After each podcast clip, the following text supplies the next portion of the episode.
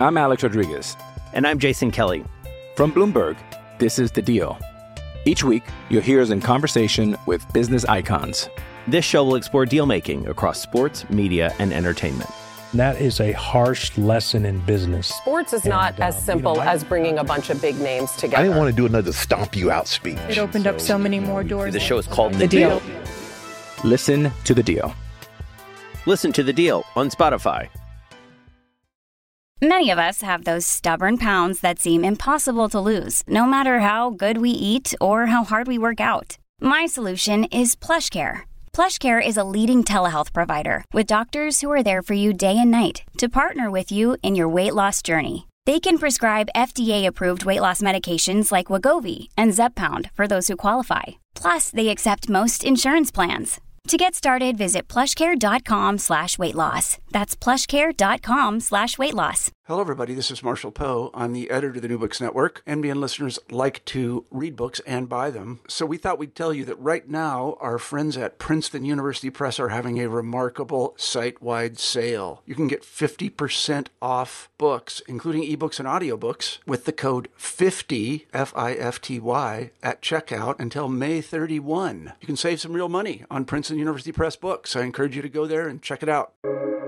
Welcome to the New Books Network. Hello, everybody, and welcome back to New Books in Sports, a podcast channel on the New Books Network. I'm your host, Paul Knepper, and today we'll be talking to Dave Zirin about his new book, The Kaepernick Effect Taking a Knee, Changing the World. Dave is one of the most important voices in sports journalism today. He is the longtime sports editor for The Nation.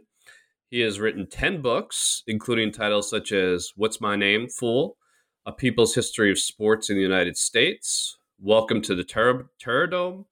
Uh, he wrote an excellent book with John Carlos. Uh, he wrote a book about Jim Brown. You may know him as a frequent guest on ESPN's Outside the Lines. Dave, Dave also has his own podcast. I could go on and on. I think you could tell by my tone. I'm a big fan of Dave, um, and it's a thrill to have him on the podcast. So, Dave, welcome to the show. Oh, I'm thrilled to be here. Thanks so much for having me. Dave, before we get to the book, I, I wanted to ask you, you know, you've carved out a space in this in this world where sports and politics collide. And uh, you know, for many people who are politically active or at least politically aware, there's a triggering event, something that draws them into that world, whether it be 9/11 or Vietnam or the George Floyd murder. Was there a particular event that drew you into the political side of sports? Oh yes, definitely, and um, it, it's one that stays with me. You know, a lot of times when people become political, it's over a a long process of many years and a lot of small events, and that's certainly true with me. Like if you said to me, "Why did you get into politics?" I would say, "Oi, where do you want to begin?" You know, start with growing up and then get through a million different experiences. That slowly turned me into wanting to do something to change the world. But when it comes to sports, there was really only one moment in bringing politics and sports together, and that was when Mahmoud Abdul Rauf made the decision in the mid 90s to not come out for the national anthem. Uh, when that took place, I was in college at the time. Um, you know, that was back before phones, if we can remember such a time. So to follow that particular story, we would all have to gather. It, I kind of miss these times, like in a common room on in the dorm where the only TV was, and we would watch Sports Center at seven o'clock, and we would always make sure to get there by six fifty nine so we could see the latest news with Rauf.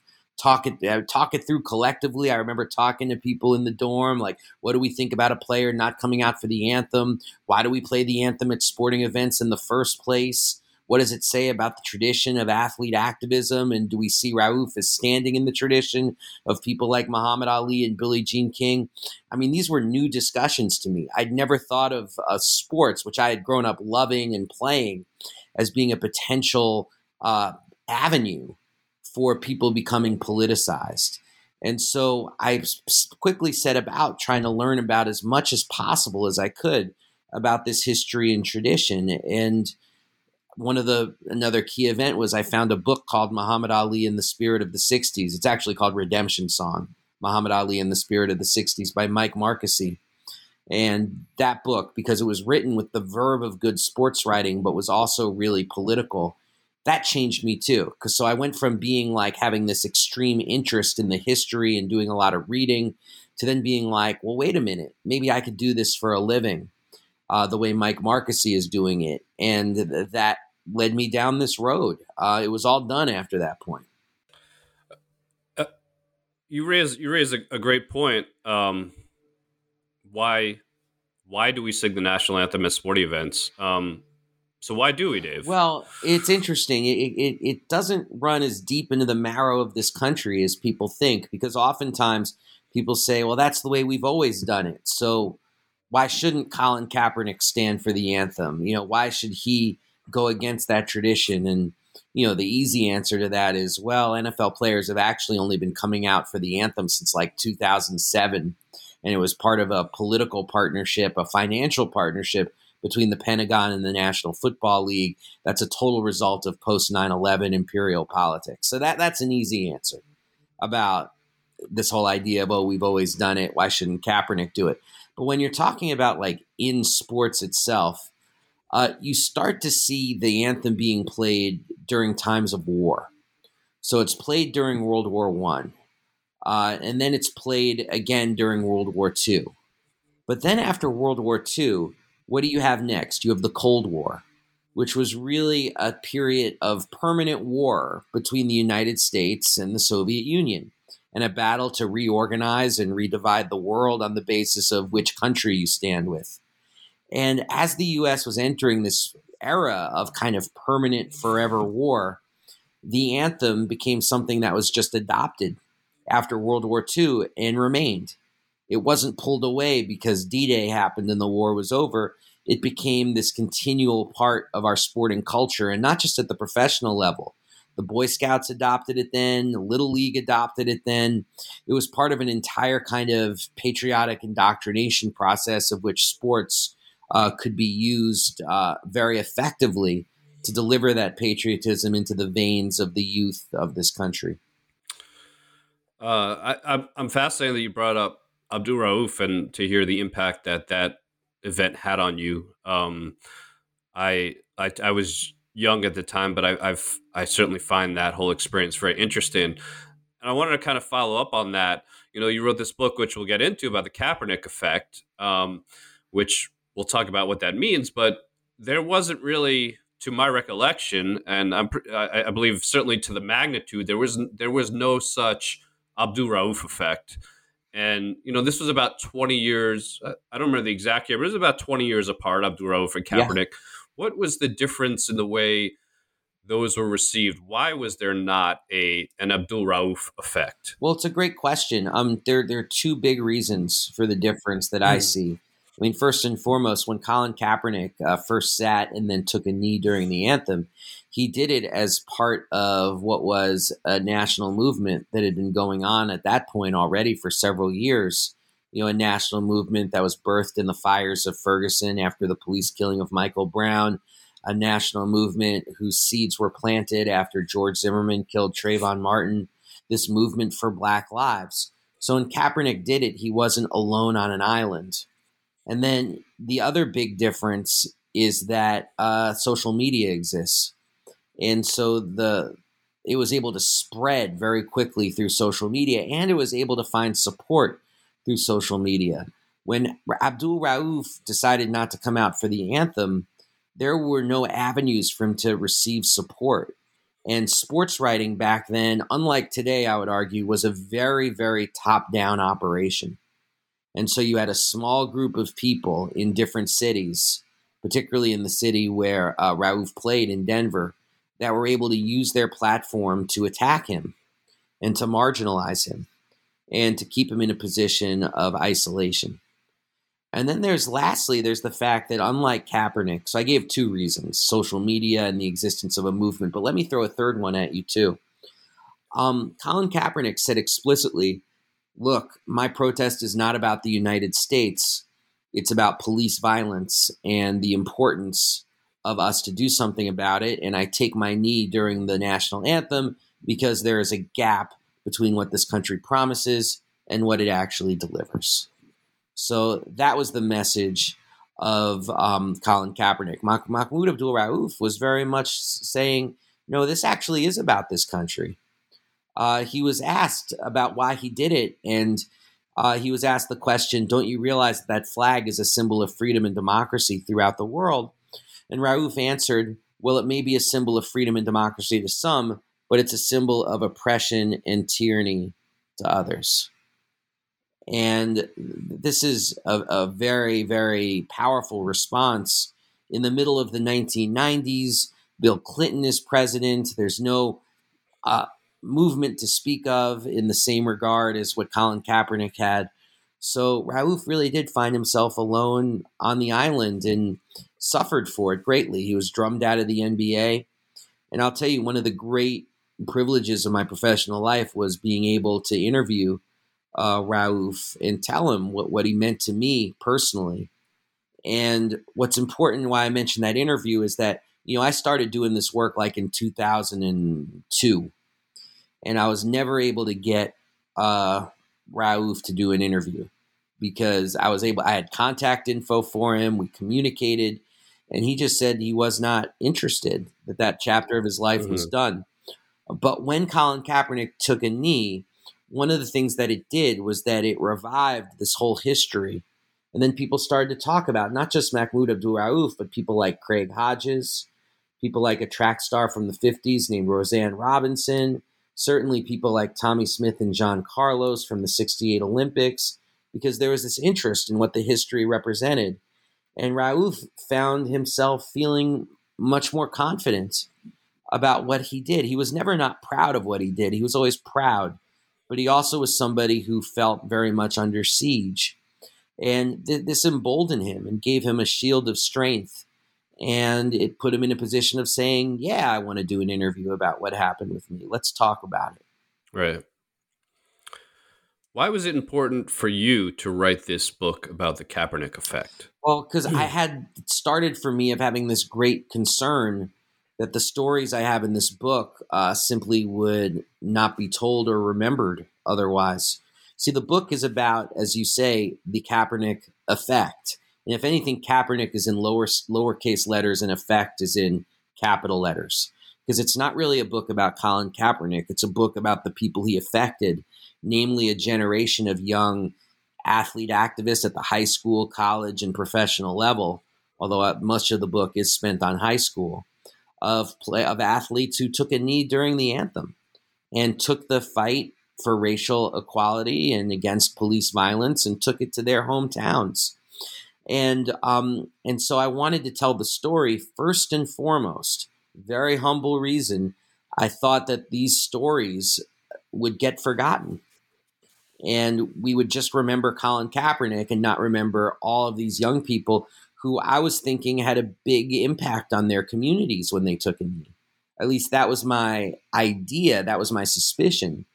And when I started calling people and hearing their stories, it turned out, yeah, they did have a huge impact on their community. Sometimes it was very negative. They received a hell of a backlash, they received violence, death threats, all kinds of things. And sometimes, you know, they, they had their, their coach turn against them, their teammates turn against them.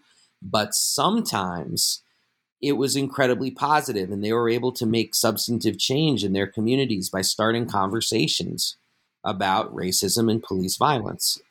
now, that was my first goal in doing the book. And the book was just about finished in the spring, early summer of 2020. And then the police murder of George Floyd happens. Then you have the largest demonstrations literally in the history of the United States and I went back and called the people who I'd interviewed to ask them how they were doing and what they were doing. And they all were either uh, in the streets or organizing people to get in the streets. And that had me thinking more about the book and had me conceive of it in a different way. And I started to feel like, okay, many roads may have led us to the summer of 2020 and these huge protests, but one of those roads runs straight through the athletic fields of the United States. And that to me felt historic. You've got the largest demonstrations ever, and these small demonstrations in these small towns were in a lot of ways the political weather vane for what was to come.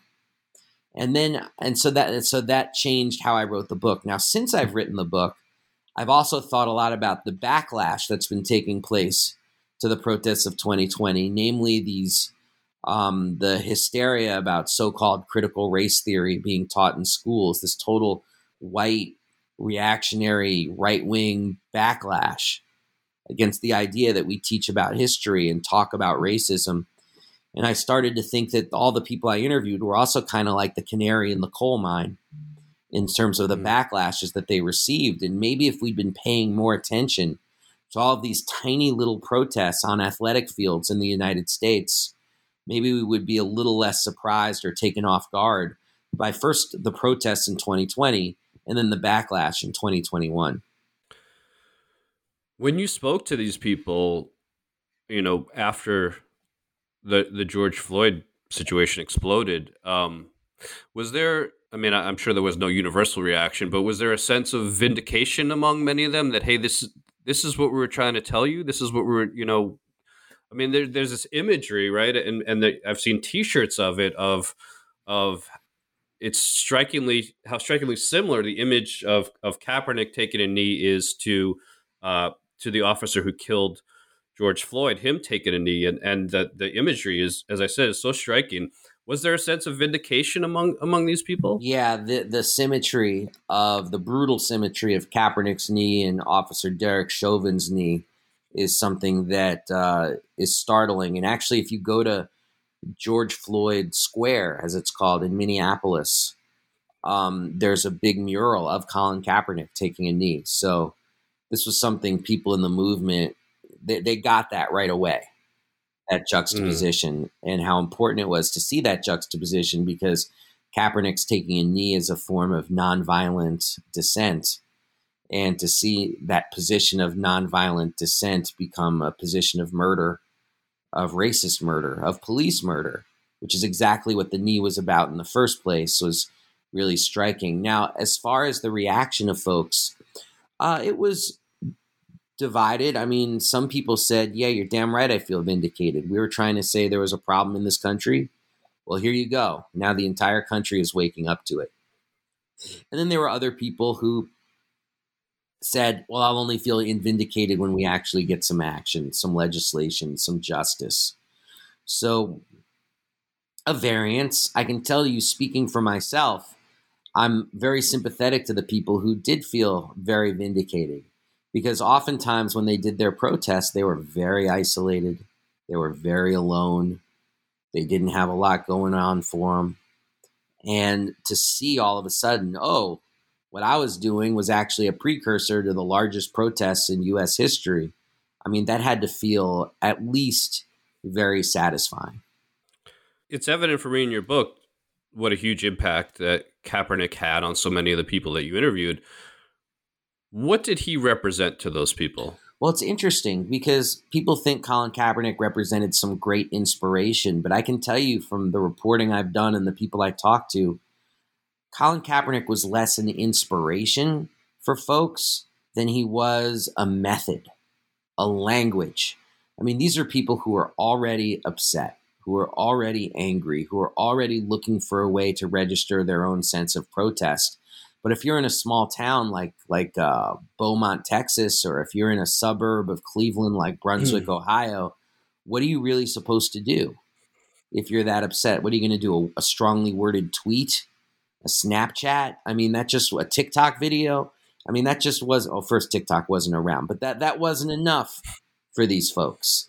They wanted to do more. They felt it in their gut that they needed to do more, but there was nothing really to do. And so Kaepernick takes a knee they're like, okay, that's something I can do. Because what they realize, which I think the right wing in this country realize too, is that there's a tremendous power and a tremendous tremendous universality to taking that knee. Uh, it immediately becomes something that you can replicate. It immediately becomes something that you can do. Uh, it immediately becomes something that uh, is like a language of dissent that uh, that can be spoken in any community.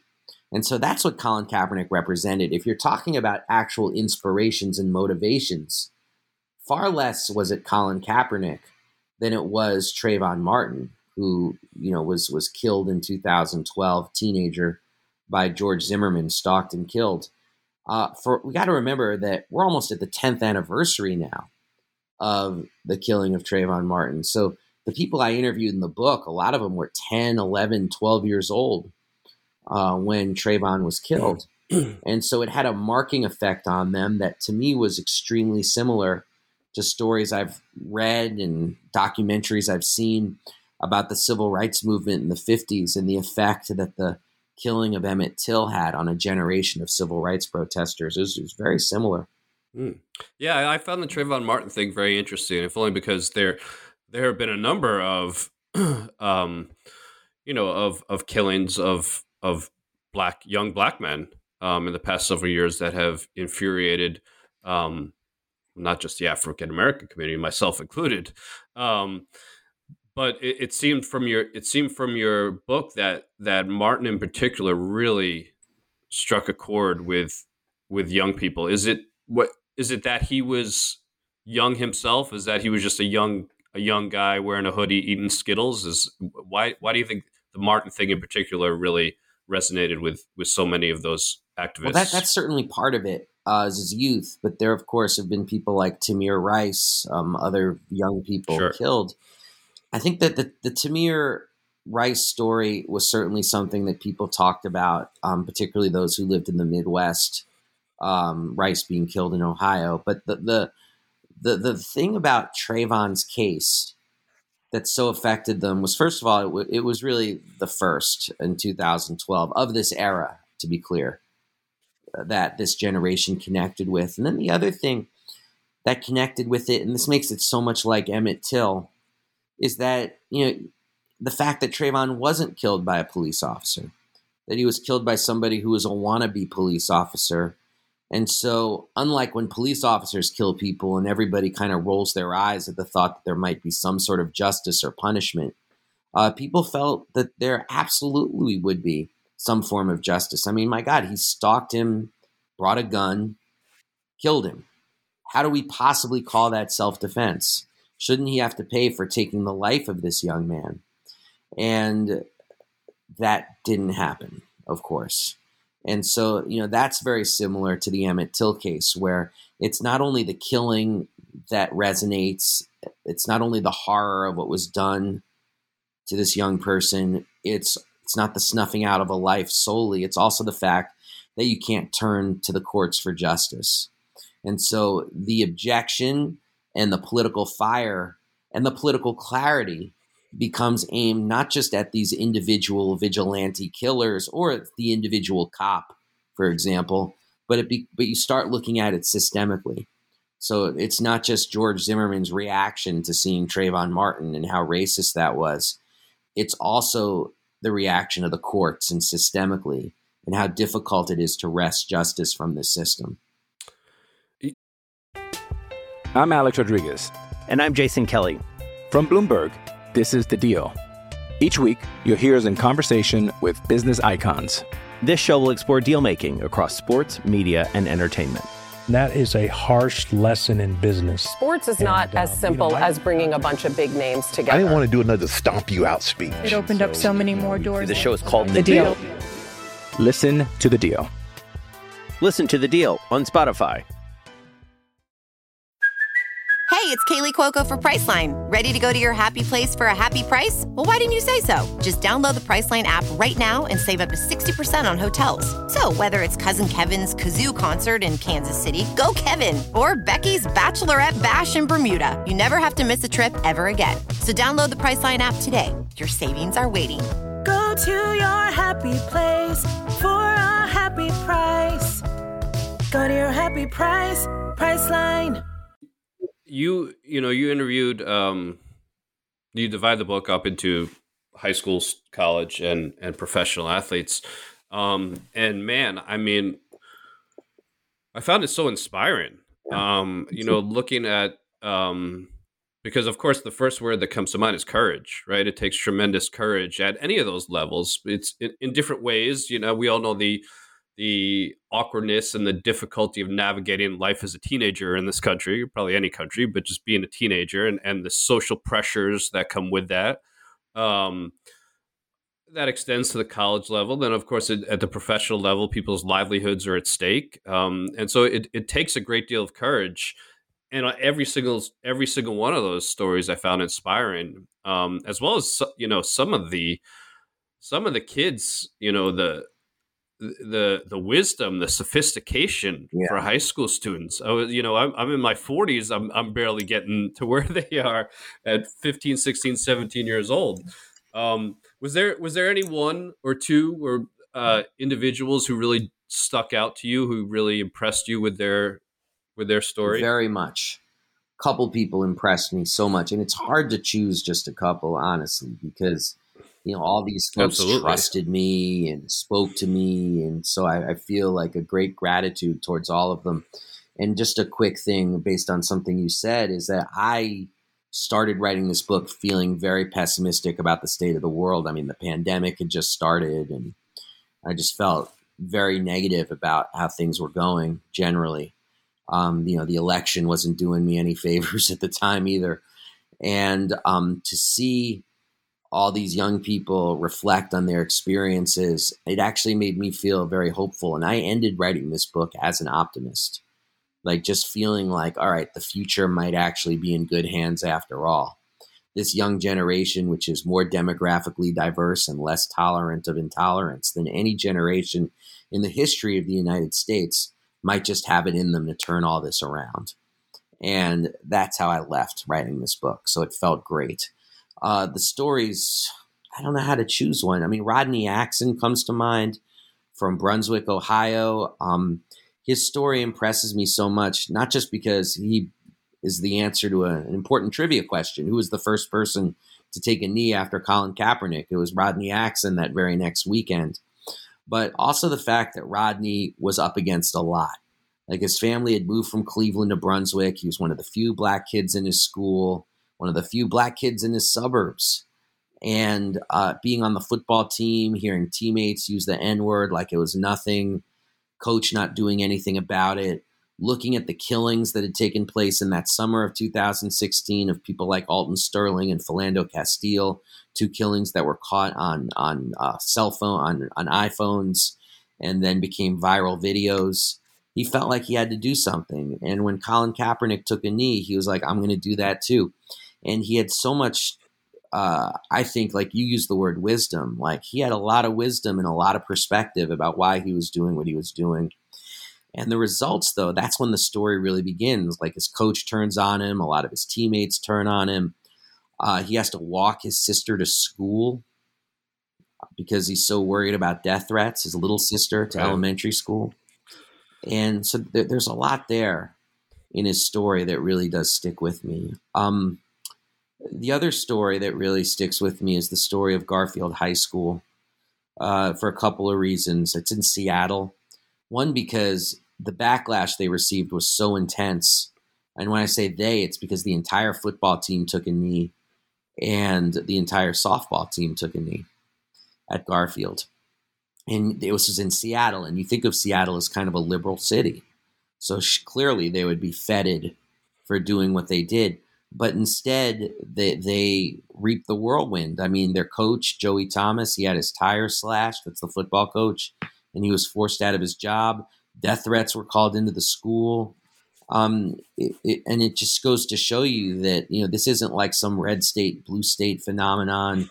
This isn't about liberal or conservative. This is about anti-racists and racists, and there there's racism everywhere. And all you got to do is sort of poke the hornet's nest. And that's what the students at Garfield did very proudly. And the other thing about the Garfield story that sticks with me is Coach Joey Thomas, because one of the things that I try to explain in the book is that, you know, a lot of coaches stabbed these kids in the back afterwards, you know, did not support them. The whole idea of a team being as a family, that was out the window. Uh, but at the same time, you also had a few coaches who saw it differently. And it, it reminds me of the words of the, this former Baltimore Colt who does coaching seminars named Joe Ehrmann, who says there are two kinds of youth coaches the transactional and the transformational. And the transactional coach is someone who's in it just for them. And the transformational coach is someone who's in it for the kids. who's in it for actually how playing sports will change their lives and put them on the road towards adulthood. And Joey Thomas was much more of that transformational coach. And that makes him special. And it, it also explains why the whole team did it as one. And it wasn't just a one person deal uh, by someone like the way it was for Rodney Axon. So that story sticks with me. And also talking to this woman on the softball team, Janelle Gary, who through the process of taking a knee really has become a lifelong activist. And it changed her irrevocably just going through that process. And those are the stories that really stick with me. And as a last thing I'll throw in there is that I was really blown away by interviewing uh, Megan Rapinoe in the pro section because I've you know read uh, I mean other interviews with Rapinoe and about her experience really being the mm. first prominent white athlete to take a knee after Colin Kaepernick. And it was it was just very interesting to talk to Megan Rapinoe about what it means to be a white ally, what it means to take a knee uh, for her, and how it differed from say someone like Colin Kaepernick or the other people I talk about. And Megan's desire for serious structural reform was something I hadn't heard her speak about before. And so I think that's a, a treasure in the book. Yeah, the Rapinoe stuff was great. I, I mean, she's you know different in a couple ways. Um, one being that she's white, um, and I wonder. Uh, it's always tricky for for people like you and I. Uh, I'll, I'll, speak for myself, who wants to be an ally and, and isn't always sure the best way to do that. And and I wonder, you know, I, I have no doubt that the African American community looks at white people and says, well, you know, pass pass a meaningful legislation, right? Let's pass the John Lewis John Lewis voting bill. Let's um, let's revise the court system. Let's put an end to gerrymandering. There there are a whole bunch of ways that we can help the African community in African American community in that sense. Do you get the sense, in talking to the people you spoke to, that they want African Americans want white people taking a knee with them? Do they want us protesting with them, or do they feel that that's something that they kind of need to do by themselves as a community? Well, it's very interesting because there's a certain discourse about that uh, on the left in this country and then sports kind of runs counter to this discourse in a way that I find very interesting because there are a lot of voices on the left who say, you know, that white people should not be taking a knee. You know, that they should, you know, put, put a hmm. hand on the shoulder. So some form of course, sort of a distant solidarity. And you saw that a lot in the NFL. Um, but when I talked to the people from my book, it's like they, they, they wanted their white teammates to join in for a very simple tactical reason because for them it's not an abstraction. To them, it's like we will get threats after this. And if you're going to get threatened, you want as much solidarity in the face of that as possible. You want as many people taking the weight for that as possible. You don't want one person to be targeted. You don't want one person to be focused upon by some of the more violent forces in the right wing in this country. Because we have to remember one of the things that binds all the stories in my book is this specter of violence is this idea that violence could result from doing this. And in some cases, it did. And so this book is not some rosy view of, you know, everything's going to work out great if you take a knee. It's more like someone joked with me that the book is sort of like a, a protest version of what to expect when you're expecting. Like like what to expect when you're protesting because of all the scenarios that, that go through it. And to me, it what they wanted above all else was solidarity, and they wouldn't have cared if it was black, white, anything, Asian, Latino, anything. Just just more people who could be part of the mix for the purposes of their own safety. And then the other the other way uh, Megan Rapinoe is different is she's a woman, yes. of course, and um, you know, like like so many things in this country, it seems like women kind of take a back seat in this movement. Um, they're not actually in the back seat. It, uh, maybe that's the way it's portrayed. As we know, certainly nobody has been more forceful in this movement than than the WNBA, for example. Yeah. Um, but you know, of course, it started with Kap and the whole taking a knee thing. I don't know. You know, you did a great job of of of, of uh, interviewing a number of cheerleaders for the book, which was great. So we got the female perspective. Um, but how how in in your experience talking to these people, how have the female athletes who decide to n- take a knee, how did their experience compare or contrast to male athletes? Well, if, if at all. Yeah, I mean, I, I do interview a significant number of female athletes in the book, partly because I couldn't include every story of people to, taking a knee because there, there, are literally hundreds of stories.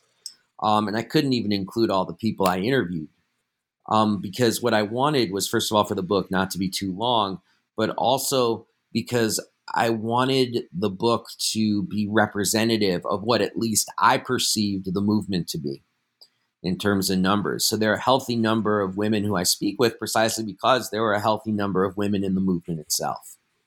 And so I needed really to have both in there. Um, and that that was, you know, a great experience to get their perspectives. I mean, sadly, you know, everybody in the book received some form of backlash. And for women, that backlash wasn't just about racism, it was about sexism too. And so they had to deal with this extra lacquer of, of oppression and derision that male athletes simply didn't have to deal with. Now that wasn't true in every single case, particular, but but when it didn't happen, it was more because of the amount of solidarity and support the the women athletes had, which is the true, regardless of, of sex or gender, that in situations where there was support, uh, there was a different result.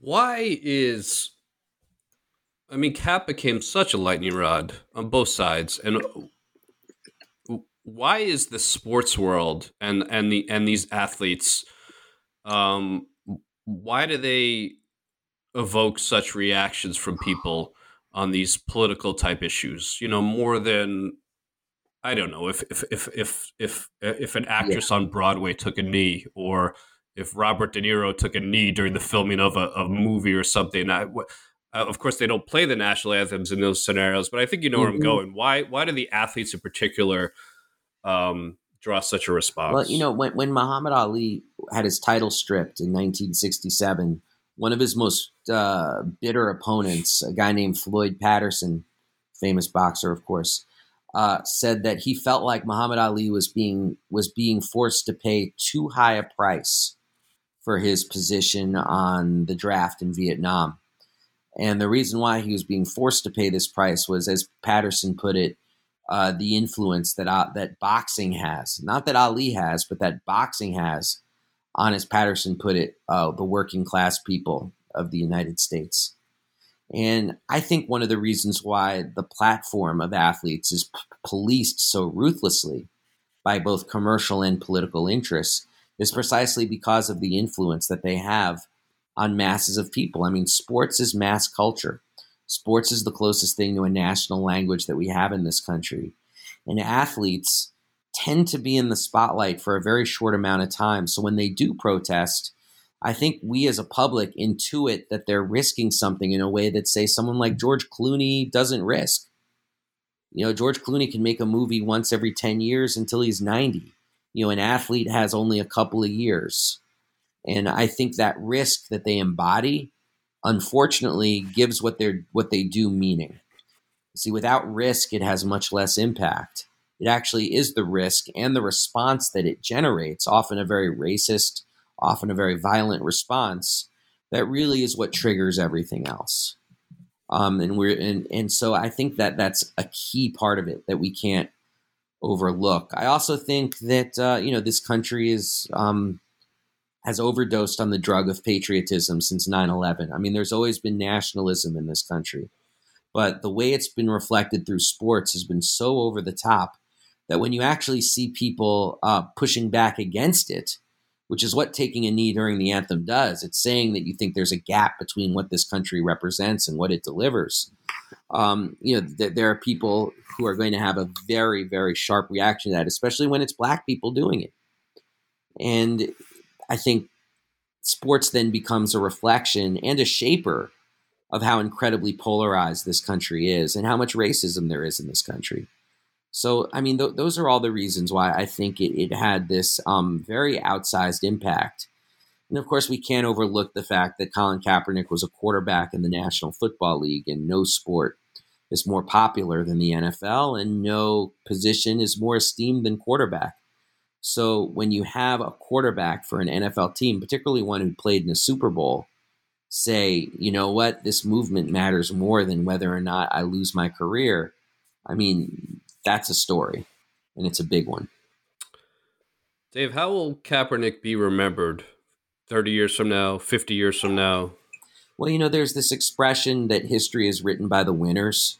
So I think how Kaepernick, which unfortunately has way too much truth in it for my liking, and so if uh, if if the side of people who believe in racial justice actually is able to triumph and push this country forward, Kaepernick will be resembled will be remembered as a hero and somebody who inspired thousands of people like the one I the ones I talk about in my book. If we go backwards and if we lose and this country enters this right wing spiral, um, as is currently being organized on a host of fronts, um, Kaepernick will probably be remembered as a footnote. He'll be a little picture in, in the in the history books with no real explanation of the movement or what he represented. In a lot of ways, I think he'd be remembered the way for so many decades Tommie Smith and John Carlos were remembered. Now, this has changed in recent years, but you know, their raising a fist at the 68 Olympics became very decontextualized from the broader movement and just became this image, this kind of standalone image. And um, I think that uh, Colin Kaepernick will be remembered that way as this kind of standalone protest with very little context if if if the side of racial justice loses. Yeah. You know, we, we talked a little bit about how impressive these so many of these young people are that you interviewed.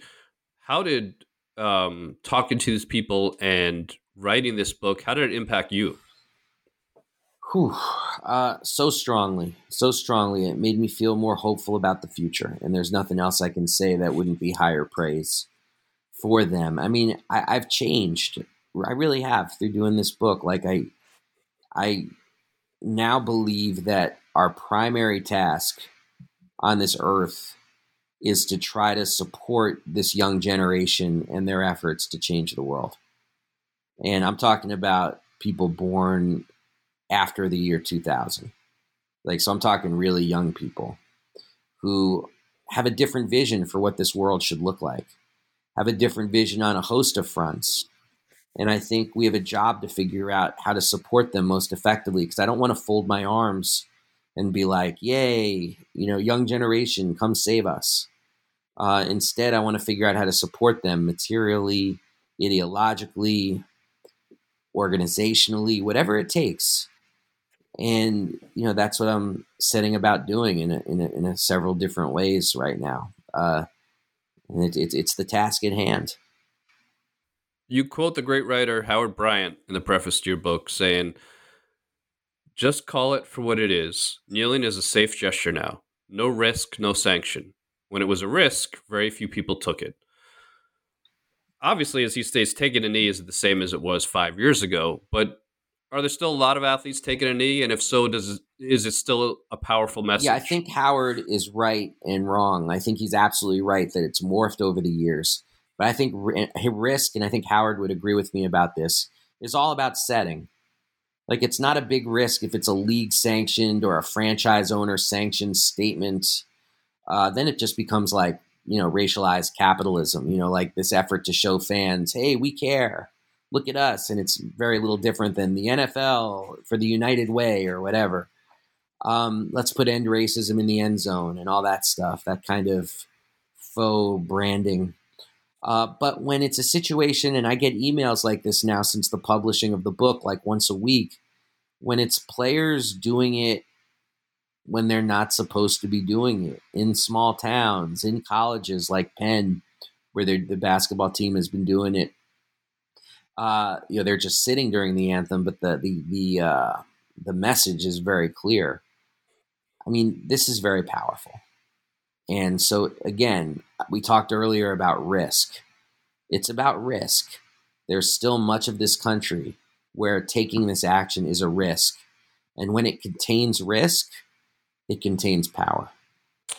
I have one final question for you, Dave, that I'd like to ask all my guests. But um, let me just say once again the name of Dave's book is The Kaepernick Effect Taking a Knee, Changing the World. And it's, as I said, it's, it's just very inspiring. And I, I felt I felt the same same way that that you did, Dave, in, in that um, after reading it, it, it was just so encouraging to know that there are so many young people out there um, with the wisdom and the courage and the dignity to to take on this fight. And um, and and I, I definitely came away from the book feeling a little more optimistic, as, as a word you used. Um, mm-hmm. So I, I, encourage everybody to check out the book. Um, Dave, my last question for you is: What is your all-time favorite sports book? Wow, what a question! You know, I read these things as a hobby, um, and so choosing one, you're asking me to like choose between my kids. I mean, you should see my shelf. It's got some dog-eared ones. So let me put it in two categories. Uh, the best political sports books ever written are, um, to me, uh, Nike is a Goddess um, which I'm trying to remember who edited it. It's a series of writings by women about women in sports. Um, might even have to look it up right now just because I want to give proper respect. Excuse me for a moment. We are okay. departing from our usual programming. um, to let you know that Nike is a Goddess was edited by Lucy Danziger uh, Lisa Smith and Maria Mariah Burton Nelson.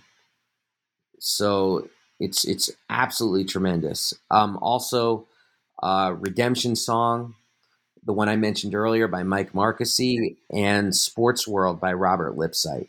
Those are my ones that are at the top of the list. Sports World is prophetic and brilliant.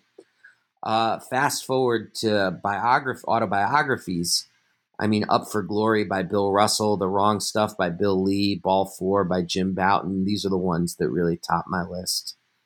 And um, and then the books of David Maraniss, a great journalist. His writings about Vince Lombardi, Roberto Clemente, uh, the 1960 Olympics. Those those are all books that demand to be read. Is uh, I had his son Andrew on on the podcast. He's he's written some excellent books as well. Yes, he has. Uh, Andrew's book about Glenn Burke is a favorite of mine too. Maybe in a couple years that'll enter the pantheon. You know, I got to let him sit with me for a little bit. Absolutely. All right. Well, Dave, thanks. Thanks again for coming on. It was, as I said, it was a real treat, and and I love the book.